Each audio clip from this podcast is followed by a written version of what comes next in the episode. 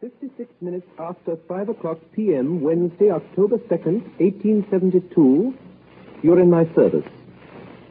And now bring me my hat and cane. It's time for me to get to my club.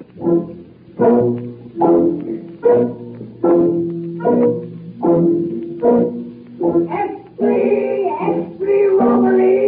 Read all about the robbery of the Bank of England. 55,000 pounds stolen by daylight. Read all about the big robbery. Paper, every.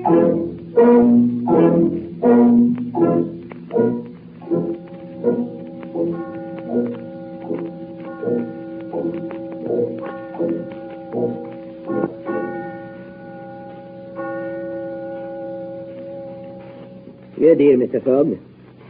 Hmm. The heart Mileage, I believe. and my trick. Fifty-five thousand pounds. Hmm. That's a lot of money.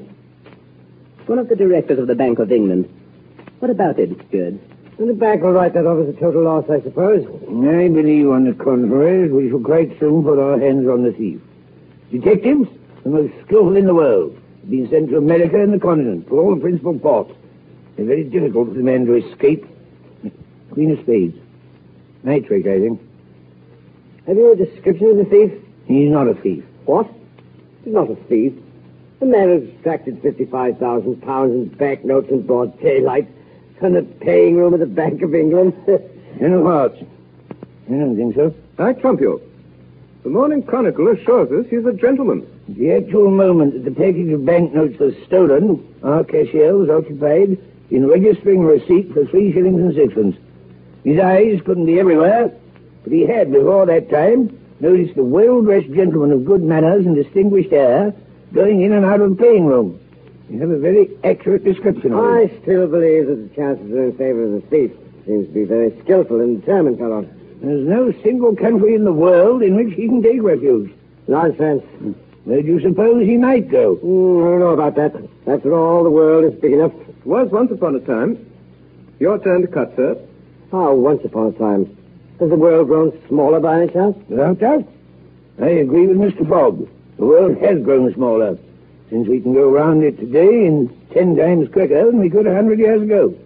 Now, in this robbery case, that's what will make the search more rapid. Mm, will make the escape of the thief easier, too. Your lead, Mr. Stewart.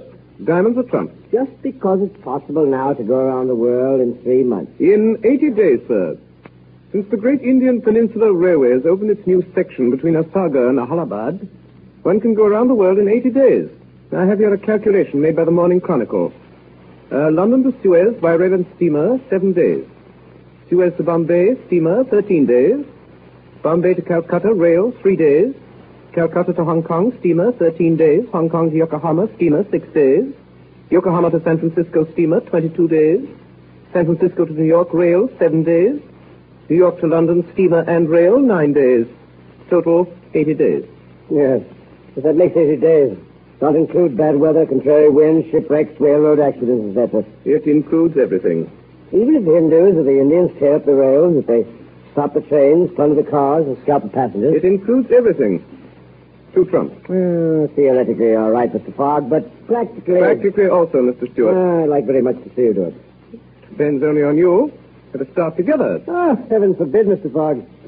I willingly wager four thousand pounds that such a journey made under these conditions is impossible. On the contrary, it is quite possible. Well, do it then. Go round the world in 80 days. Yes. I'm willing. When? At once. Only I warn you, Mr. Stewart, I shall do it at your expense. Gentlemen, this is folly. Let's continue our game. Your lead, Mr. Fogg. Deal again, please.